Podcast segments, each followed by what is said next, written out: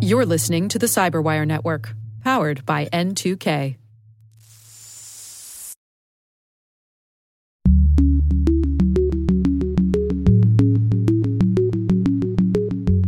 To me, this is a symptom that we're all concerned about right now and not hmm. the problem or the infection that we have to deal with. Hello, everyone, and welcome to Caveat, the CyberWire's privacy, surveillance, law, and policy podcast. I'm Dave Bittner, and joining me is my co host, Ben Yelin from the University of Maryland Center for Health and Homeland Security. Hello, Ben. Hello, Dave. Today, Ben discusses a novel court decision on geofence warrants. I've got the story of a $228 million judgment in the first biometrics privacy class action to go to trial. And later in the show, my conversation with Bill Bernard. He's managing director of solutions architecture at Deepwatch. We're discussing industry pushback on cyber reporting regulations. While this show covers legal topics and Ben is a lawyer, the views expressed do not constitute legal advice. For official legal advice on any of the topics we cover, please contact your attorney. And now, a word from our sponsor, SpyCloud, the leader in operationalizing cybercrime analytics. Traditional threat intelligence is a thing of the past. Cyber criminals are stealing vast amounts of credentials, session cookies, and financial data every day, and it's hard to keep up. SpyCloud is the trusted partner businesses turn to to fully understand their darknet exposure risk and neutralize threats before it's too late. SpyCloud alerts your organization as soon as an employee or customer's data appears on the dark net, so you can act faster than bad actors to prevent cyber attacks like ransomware, session hijacking, account takeover, and online fraud. With insights from the industry's largest repository of recaptured data, protect the digital identities and systems most important to your business. Get your free corporate darknet exposure report at spycloud.com slash cyberwire and see what information criminals have in their hands today. That's spycloud.com slash cyberwire. All right, Ben, let's jump right into things here. Why don't you start things off for us? So, my story comes from the Electronic Frontier Foundation, uh, and they write in about a uh, groundbreaking court decision coming from the state of California, a trial court there, relating to geofence warrants. So, we've talked about geofence warrants a good deal. Right. But as a reminder, it's when you don't have individualized suspicion that somebody has committed a crime, you just want to collect all the metadata from uh, phones that were in a certain geographic location during a certain time period. Right. Uh, and this has presents major constitutional concerns because the Fourth Amendment has this particularity requirement. It says in the amendment you have to name either the persons or things to be searched or the things to be seized. Uh, it can't be a general warrant. That's why we have a Fourth Amendment in the first place. So that brings us to this case. It was uh, an armed robbery in 2018 uh, in San Francisco. You know, I cannot resist a San Francisco based story. Pull the tug to your hometown. It, it really is. I mean, it maybe just feels like a disproportionate amount of a disproportionate number of these cases come from San Francisco, or maybe I'm just subconsciously finding them. But right. uh, so they there were basically no leads on this armed robbery, uh, and law enforcement requested geofence data from Google, and Google provided it. There was a bit of an iterative process where first uh, the Google provides the police with a list of de-identified devices uh, that were in this geographic area. Police has the opportunity to narrow the devices in which they're interested and expand the geographic area to where those devices came from before the crime took place. Uh, and then police have the opportunity to further narrow the devices in which they're interested. And that's when Google will de anonymize that data. Uh, what that means is there's only judicial involvement before that first step. And that's going to become a major source of concern on behalf of this court. Okay. Uh, so, long story short, they uh, identify this individual by the name of Dawes, uh, who committed this, allegedly committed this crime. He's arrested and charged, and they are seeking to use evidence uh, from this geofence warrant for a conviction. Okay. And Dawes is trying to suppress the evidence. Ah. And the court uh, granted his motion to suppress this evidence. Really? So Basically, there are three things that you have to look at uh, on a Fourth Amendment case dealing with geofence warrants. And I think this court offers kind of a roadmap for future cases on this subject. Hmm. The first is the time frame. Is that time frame overbroad? Here, uh, law enforcement, the San Francisco Police Department was requesting about two and a half hours worth of data. And the court said in, in that instance, that's okay. Two and a half Mhm. hours is not overbroad. That's a sufficiently small amount of time. Mhm. So that's one thing they look at. Presumably, they knew the exact time that the armed robbery took place. Exactly. Yeah. Uh, so they wanted a little bit, you know, you go a little bit before so you can see people coming in and out of the area. Okay. Um, so they, the court here says that two and a half hours is reasonable. Okay. The next question is the uh, geographic location. So, an overbroad search would be one where you include more of an area than is necessary to try and identify an individual who committed a crime. Hmm.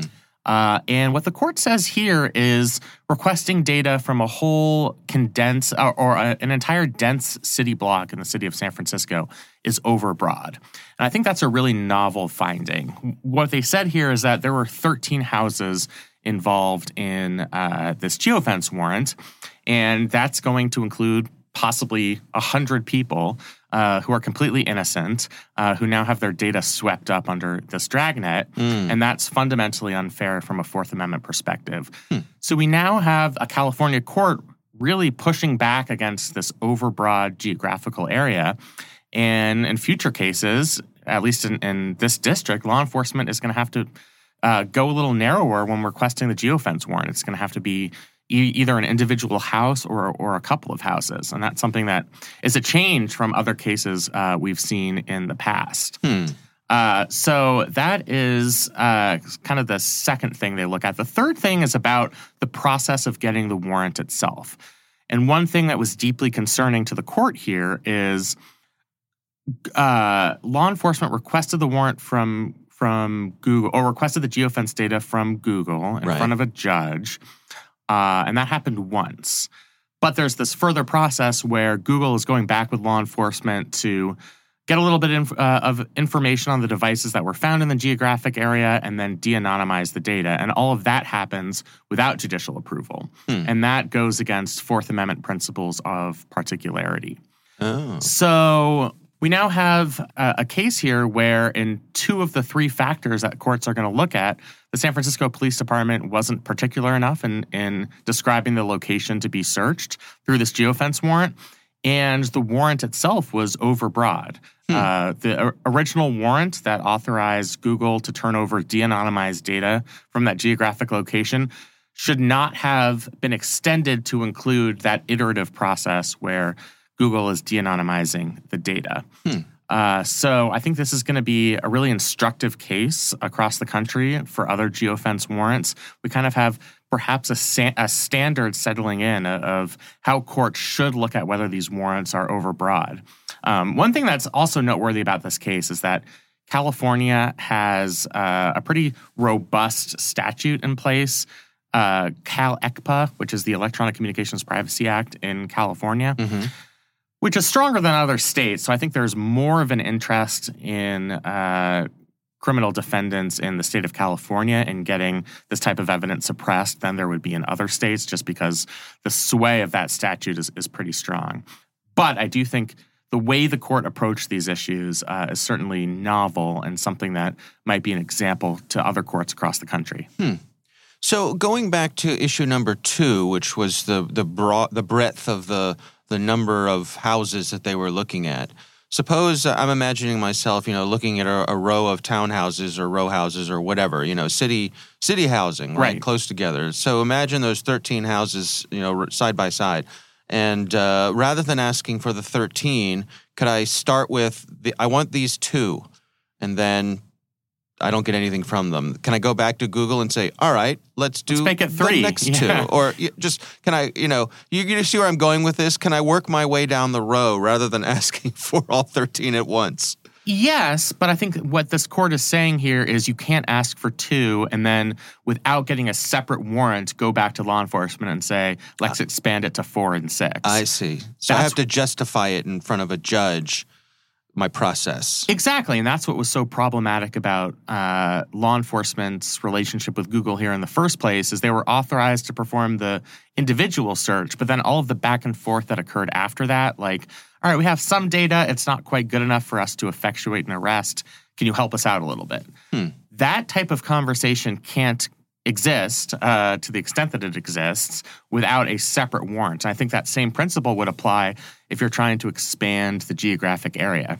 There is a real line drawing problem here uh, Mm. because you think, okay, one house is okay, two houses is okay. I mean, what's the limit? Is it four houses? Is it Right. a square footage amount? Mhm. Uh, it's really hard to know where to draw the line. I think other courts are going to have to wrestle with what I, is a pretty difficult standard to establish. All we know here is that a dense city block with 13 houses is overbroad. And one of the reasons it's overbroad is technology is so good that you really can be more exacting than that uh, Hmm. when you're talking about a, a geofence warrant. I mean, Google knows what they're doing. They can peg you at uh, on the second floor of an apartment building. Well, but to that point, I wonder because, I mean, imagine a high rise apartment building, right? A GPS location is like looking down on a map and putting a pin in it.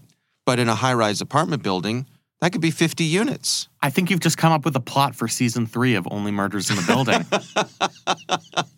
Yes. Can we pitch this to Steve Martin? Why not? Yeah. it's a lifelong dream of mine to collaborate with him. So, sure. Let's- Yeah. what do we have to lose? And maybe if we just happen to meet Selena Gomez, that's fine too. um, yeah, I think that certainly becomes more difficult. I mean, San Francisco is dense. It's not as dense as New York City. Right. Uh, if we're talking about New York City, you could have a very narrow geographic location, uh, but it could be a you know 30 story apartment building right. and it would be very difficult. Would would that be overbroad because you'd be collecting from more than the, just the innocent people in the 13 houses in this case, but probably hundreds, several hundred innocent people uh, would would be uh, captured in that case. So I Mhm. think that's another part of this line drawing problem. So what happens next? I mean, California makes these rulings. And how does the how do courts around the rest of the country look at this and consider this? What is that process? So this is just persuasive to other courts across the country. In San Francisco, this has precedential value Okay. in this trial court, meaning that the San Francisco Police Department, if they want to obtain a geofence warrant, are going to have to narrow their request uh, to make sure it doesn't cover as much of a geographic location. Okay. Uh, but across the country, I mean, so many courts at both the state and federal level are struggling with how to deal with this Fourth Amendment issue on geofence warrants.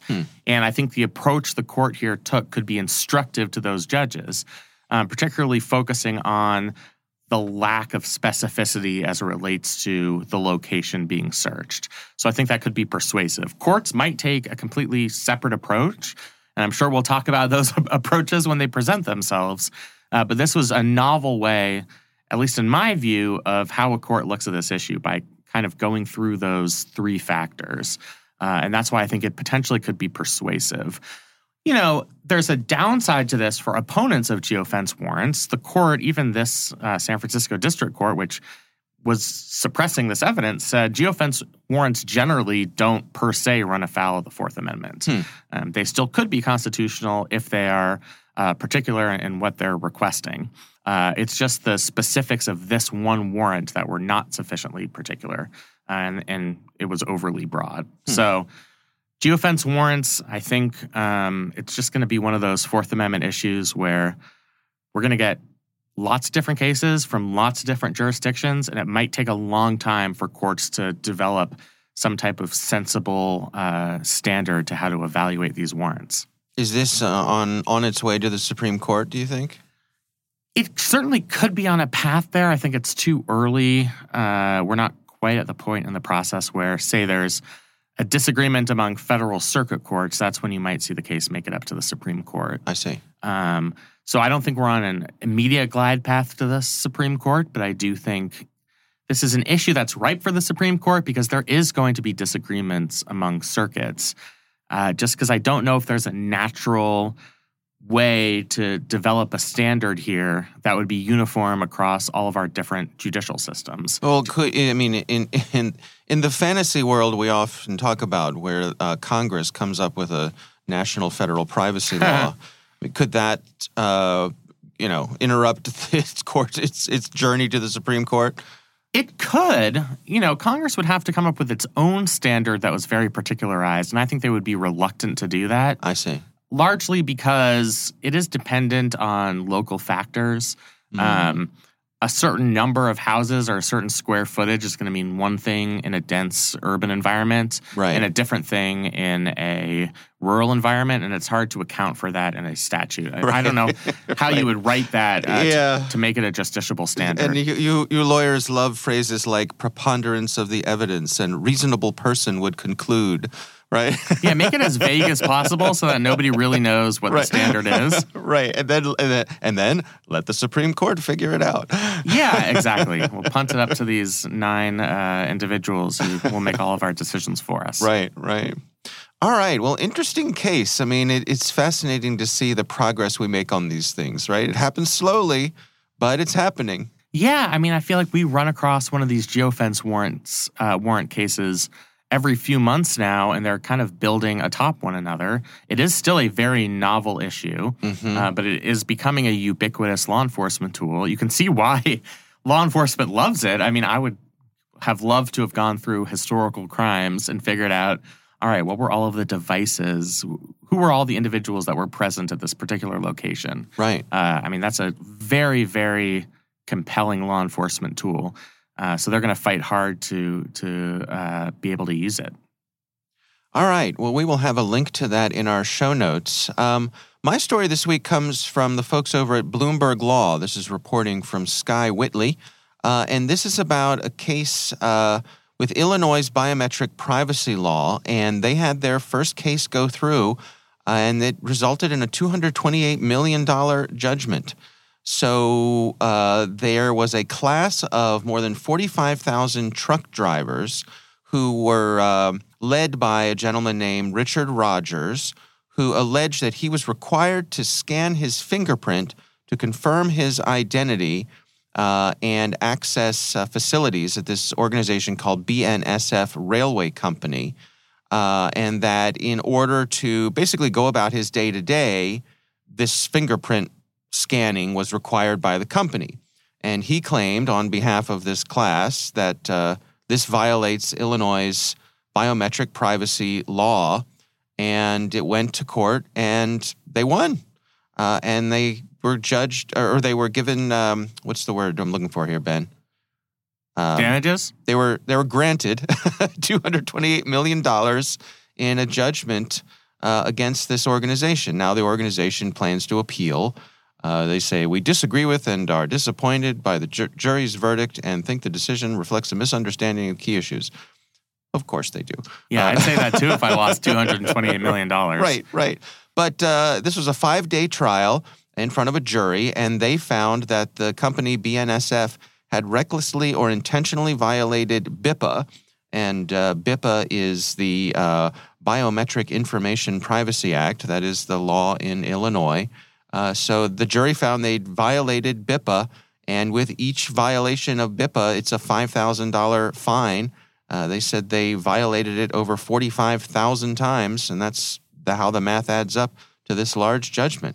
What do you make of this, Ben? Yes, there are a couple of really interesting elements here. The first is it's interesting to see Illinois as the battleground. We know that Illinois was the first state to pass a biometrics privacy law. Right. Uh, and so a lot of the novel cases are going to come out of Illinois. There are a few unanswered questions here. For one, there is a separate state uh, case currently in front of the Illinois State Supreme Court hmm. about whether a company can be fined only for their first violation against one individual or also for every subsequent violation.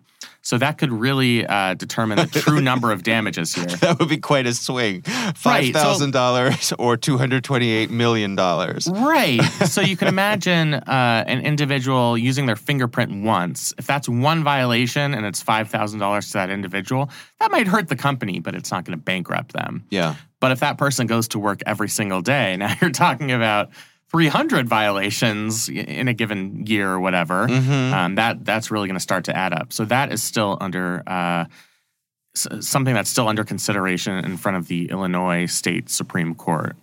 Uh, the other question here is the amount of damages.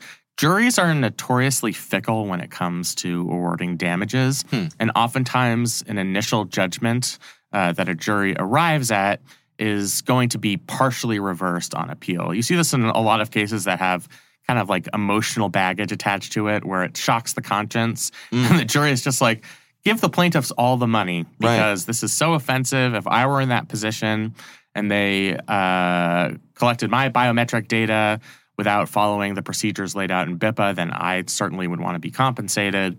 And so the juries sometimes go a little bit overboard in awarding damages. So I'm interested if on appeal, the court says, yes, uh, BNSF violated the statute, but they're not liable for $228 million in damages. That's excessive. Mhm. So those are two things that we are looking out for. Uh, but what this does mean is that organizations, both private and public in Illinois, are going to have to be far more conscientious about using any type of biometric data.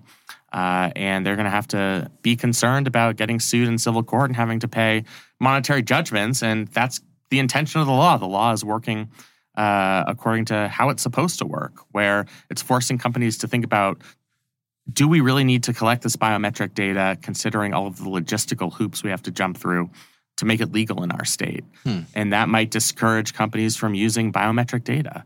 Uh, so that could be the long term consequence here. To what degree, if any, do you think a judgment like this affects a company that does business in all 50 states, including Illinois? Well, for something like this, it probably has a bit of a limited impact mm-hmm. because if you're in all 50 states and you use in all in the 49 other states you're using biometric data, it's not going to be that hard for you to customize the experience of truck drivers in Illinois for those Right. particular So I'm circumstances. thinking of like McDonald's. You know, they they're they operate. They're ubiquitous. Mhm. And and let's just say hypothetically, McDonald's comes with a way for their employees to clock in and clock out using their fingerprint or a face scan or something biometric. Would they simply the easiest thing for them to do to just come up with a different way to do that in Illinois? Yeah, if it's effective in all other 49 states that don't have robust uh, biometric privacy laws, it's not that hard to change it for just one state. When you see multiple states uh, coming up with these types of statutes and judgments being awarded in multiple states, maybe it would force a company like McDonald's to reconsider its nationwide practices. I don't think this would would be enough. Uh, you know, companies have to make changes to accommodate state individual state laws all the time. We've talked about circumstances where the logistics are extremely difficult. So when Texas comes up with a statute that regulates social media content moderation, that's very difficult administratively for a large uh, social media conglomerate Mm-hmm. because it's hard to know which users are in Texas. Um, you're putting together uh, algorithms and uh, certain practices that it's really hard to tailor that to an individual state. But for something like a practice for providing biometric data, I think it would be okay, acceptable for this company to to have some variance across states. Is this one of those cases, or that we see with class action uh, suits, where suppose this goes through and the two hundred twenty-eight million dollar judgment stands, and BNSF is on the hook for that, they pay it. Do the members of the class is is this likely? You know, they get a they get a five dollar check in the mail, or like, to, who does the fine go to? Well, the lawyers are going to get some of it. Yeah. Unfortunately. I mean, Right. lawyers do that. They're the worst.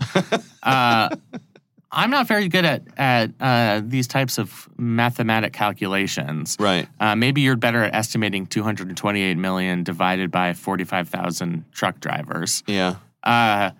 I think the amount is, if I had to ballpark it, uh, it would probably be a little more significant than those class action lawsuits where there's a class action on behalf of Coca Cola for a defective can. Right. And 30 million people bought Coca Cola bottles, and it's a judgment for 60 million, and we all get $2. It's, Yeah. I don't think it's going to be like that. Okay. Um, it's not gonna uh, make all of these plaintiffs rich, that's for sure. Right. Uh, but I think it could be a considerable amount of, of damages per plaintiff. Yeah. If I'm doing the math correctly in my head. Yeah, it's interesting. All right. Well, another one to keep an eye on, right? I mean, For sure. Yeah. All right. Well, again, we will have a link to that story in our show notes. Uh, we would love to hear from you. If there's something that you would like us to consider to cover on the show, you can email us. It's caveat at thecyberwire.com.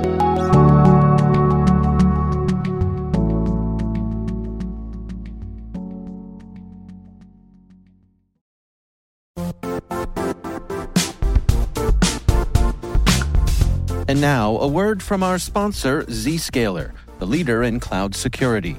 Cyber attackers are using AI in creative ways to compromise users and breach organizations. In a security landscape where you must fight AI with AI, the best AI protection comes from having the best data. Zscaler has extended its zero trust architecture with powerful AI engines that are trained and tuned by 500 trillion daily signals. Learn more about Zscaler Zero Trust Plus AI to prevent ransomware and AI attacks. Experience your world secured. Visit zscaler.com slash zero trust AI.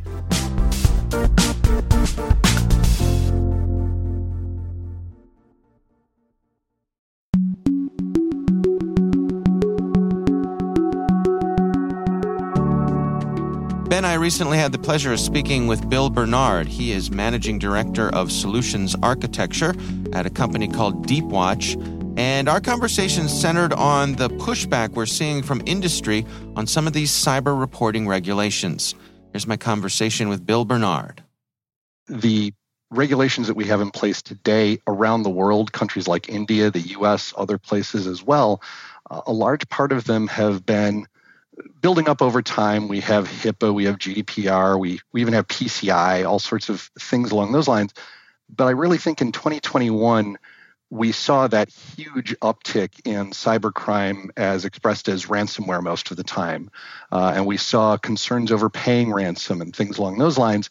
We saw governments recognize that they couldn't leave that to the private industry to fix and to deal with government was getting involved, whether it was the FBI here in the United States or CISA or et cetera, et cetera, uh, all getting very, very involved in this. And so they've realized, of course, that they have no way of measuring their involvement. Um, as a very smart mythbuster once said, uh, the difference between screwing around and science is writing it down. Right. Same, same is true here. If we don't keep records on cybercrime and how we're dealing with it and those sorts of things, we can't tell how effective we're being. So I think that's been the genesis of it. Uh, I think, unfortunately, there's been a lack of consensus on what's the best practice for it. There's also been a problem with multiple departments in multiple different places wanting reporting for their specific purposes. And I think that's what's brought us to where we are today. What's the, the push pull kind of been like here? I mean, I, I think most organizations um, would agree that there needs to be a certain degree of reporting, but you know everybody has their idea of what's ideal. Um, how do we meet in the middle there? Yeah, I mean, I think I think the industry has been, and by industry I pretty much mean everybody out there with a business or a company, uh, mm. has been sort of skirting the issue a little bit. We've seen just in the past few months a major data breach uh, of consumer data that was uh, hidden and uh, and covered up by a, a ride sharing application company. We've seen um, other companies try to pass off major ransomware events as uh, uh, an undefined network interruption. Uh, we've seen them minimizing this, and so. You know, what did your parents do whenever they caught you doing something and you tried to lie about it? They started paying way more attention. They started making you report in, do whatever, keep tabs on you there's a little of that going on here right now, I think. So I think that, yes, government uh, has perhaps overreacted. India, I find, is, is has gone to a six hour reporting requirement. That's a little scary uh, because I'm not even sure. I'm not even sure you know what happened within six hours' time in a lot of companies. But peeling all of that back, you know, we're still at the point where we need that data. We need that data, and and we we need it to inform the public when their data has been compromised. We need it so that the government can, again, try to figure out if they're being effective. Heck, we need it for the government to know who to go after and to see the patterns and to help warn other companies that weren't affected. Because I think one of the most important things for this reporting is about not necessarily how does that reporting impact the customer or the, the company rather that's being asked to report, but how do we make the internet and and just life in general a little bit safer for all the rest of the companies who could be next. Uh, so that's a uh, you know that's that's a big part of it to me that that we need to to work on. So companies, of course, maybe put themselves in this position. On the other hand, governments have been maybe a little overbearing with some of the requirements. Um, but I think really the funniest part of this whole thing is to me, this is a symptom that we're all concerned about right now and not hmm. the problem or the infection that we have to deal with. I think that's an excellent point. And one of the things I've noticed, I'm curious for your take on, is it seems to me like with this discussion, there tends to be a lack of nuance, and I find the diff- the parties talking past each other. You know, if we if we used India's six hour reporting requirement just as a let's use it as a straw man example, you know, sure. for the sake of argument. Um, you know, people say, well, six hours, that's way too quick. Uh, how, like, as you said, how could we possibly know what's going on? Well, I would say fine, that, and maybe that's the case. But is it unreasonable to say if you discover something within six hours, you have to say, something's happening here. We don't know what it is, but there's a chance there might be something happening here. And, and that's it. Like, that doesn't seem unreasonable to me.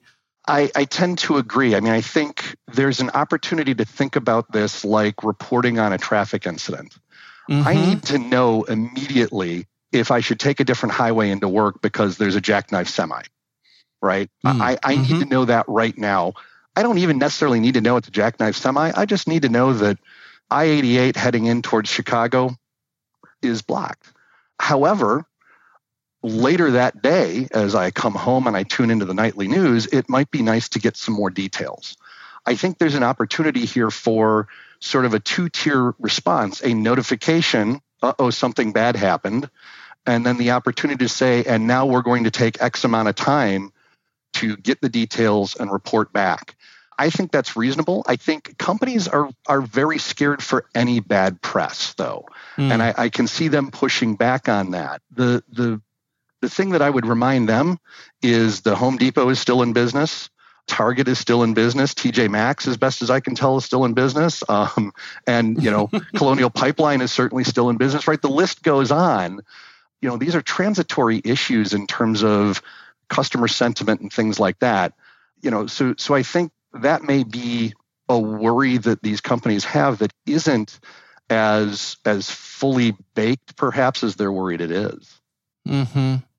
Are there other industries that, that we can use in as an example? You know, I, I think about things like aviation, where you know reporting is is part of their culture. Absolutely, and I think you know part of this is um, I think the public companies especially are nervous because they now have to publicly disclose all of this. I mean, they mm. were hmm. supposed to anyway, but the new SEC rules are, you know, it's now a, an, an 8K, if I'm remembering the abbreviation correctly, or, or essentially you have to describe how this is a major material issue for your company. And with, you know, an average ransom payment last year in the $4 million number, if I remember the stats properly, I would imagine most publicly traded companies would have to consider that a material incident and they just don't want to have to do it, right? They're, they're mm-hmm. nervous about what that means to their business. Uh, I think for private companies, one of the interesting things is we're seeing them balk over having to privately disclose that to the government as well. Uh, hmm. Which I've I've found interesting, right? There are some of the folks that that have looked at uh, the Department of Homeland Security's TSA requirements and stuff, which have been put forth and rolled back a little bit, and as still perhaps being onerous uh, because of the number of companies and the number of, of industry verticals that now qualify as critical infrastructure in the United States. And I think, frankly, part of it is a little bit of what I mentioned before. I could have a company that's subject to HIPAA, PCI, privacy laws in all 50 states, plus the territories, plus Washington, D.C., you know, the SEC, CISA, you know, the Department of Homeland Security, all of these I need a small army of lawyers just to figure out who I'm supposed to tell what by when. Mm. Um, and that doesn't even get to did I have the ability to detect the problem in the first place and deal with the problem in the first place, which right. I think is really at the root of this issue for many companies. Well, and you mentioned that earlier that we're, it seems as though, you know, a lot of people are coming at this looking at the symptoms and not the true disease here. In your estimation, what is the disease? I think the disease is companies have an inability to recognize security incidents when they are small and when they are containable, and they don't notice them until the house is burning down. Right? Uh, if if my fire system isn't good enough to tell that the wastebasket is on fire, and it can only tell me once the drapes have caught fire and the couch has caught fire, the house is a loss. So, how do we identify these things earlier on before they're a material breach, before there's something that I have to put in my 8K report, things along those lines? I think that's a space.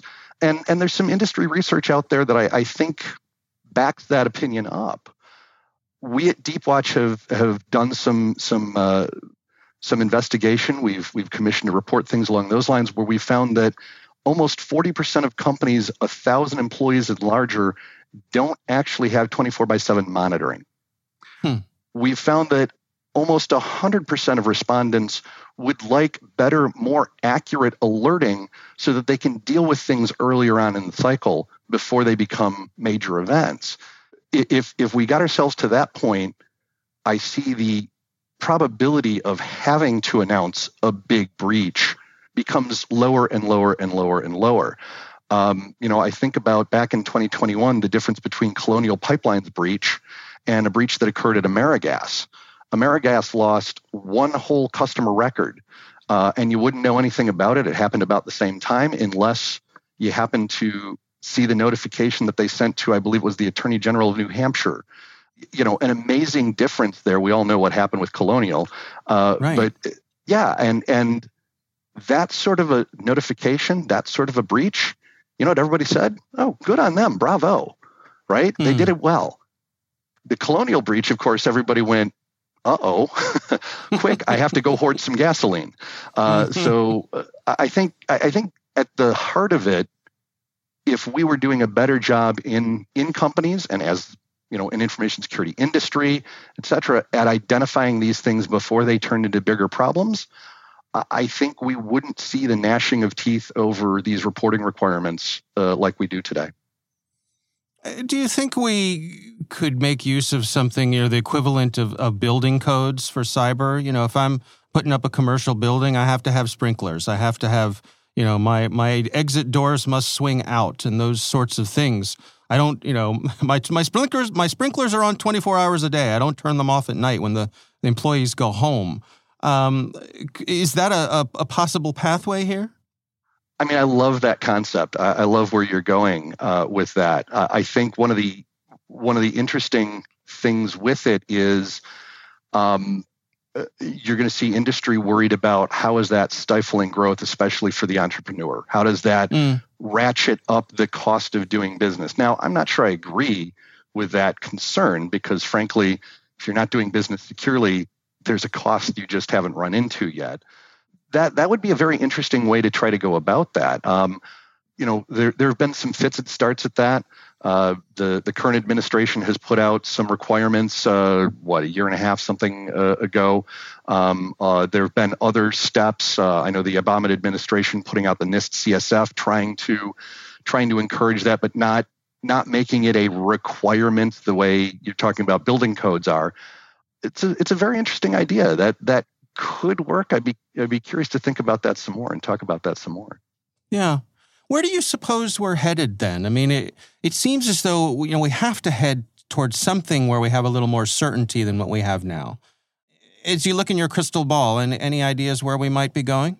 Well, I did drop that on the floor the other day, so it's got a crack in it. But um, I would I would tell you that I think it's going to be fragmented for a while longer. I think one of the things that there has to be an aha moment for folks is that a data breach is a data breach, and maybe we have to stop treating a healthcare data breach different from a PII data breach, different from uh, you know this data breach and that data breach, and I love the fact that the Department of Homeland Security and uh, CISA have have started down a path for some of that. They've started to sort of say, hey, here are some guidelines for everybody to follow. I would love to see them be able to do more of that. I'm just not sure here in the US that's going to work with all the sort of fiefdoms in terms of who owns HIPAA and who owns this and who owns that. And, you know, again, PCI isn't even part of the government, but it's got its own reporting rules that we've got to worry about. So I think it's going to remain fragmented for a while. The good news, though, is I think we're going to start seeing a little bit more internationally. We're going to see a lot of pressure on countries that maybe push out to be more aggressive than sort of some accepted reporting periods like 72 hours versus six hours. I think we're going to see some countries start to draw that back a little bit as they recognize that uh, people aren't going to come play in their sandbox if they're overly restrictive. So I think there's some of that for us, but it, it's it's going to be tough for a while. And again, my advice to any company would be to think about how are you going to detect and respond to the things so that you deal with them before you have to report on them.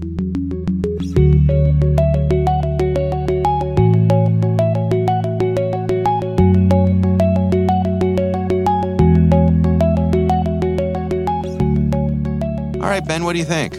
Really interesting. I mean, I am kind of curious that there has been a pushback from industry about these reporting requirements. Mm-hmm. I understand why that could potentially be harmful for an individual business. But the alternative is less uh, institutional knowledge about cyber threats uh, without hmm. this type of reporting, and that hurts everybody. Right. Or there could be a bigger stick than just a reporting requirement. There could be administrative fines. There could be criminal charges. Mm-hmm. Uh, there could be uh, civil damages for negligence. So I sort of think industry should be a little bit more satisfied with having this limited so far to to a simple reporting requirement, right. as administratively difficult as that could be. Yeah, be careful what you ask for. Exactly. Yeah. All right. Well, again, our thanks to Bill Bernard. Uh, he is from Deepwatch. We appreciate him taking the time for us.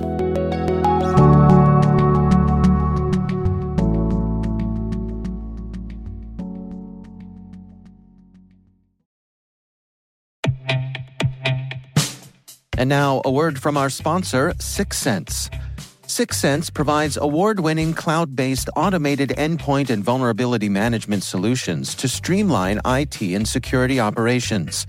With its advanced platform, businesses gain complete visibility and control over their infrastructure, reducing IT and security risks and optimizing operational efficiency. With Syxsense, you'll get real time alerts, risk based vulnerability prioritization and remediations, and an intuitive automation and orchestration engine so you can focus on your core business goals confident in the knowledge that your enterprise is secure, compliant, and running smoothly. To learn why enterprises choose Syxsense, visit syxsense.com.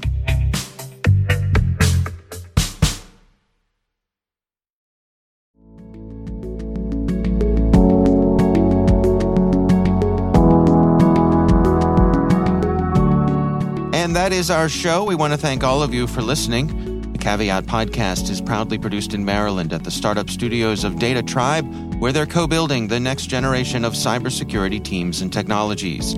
Our senior producer is Jennifer Eiben. Our executive editor is Peter Kilpe. I'm Dave Bittner. And I'm Ben Yelin. Thanks for listening.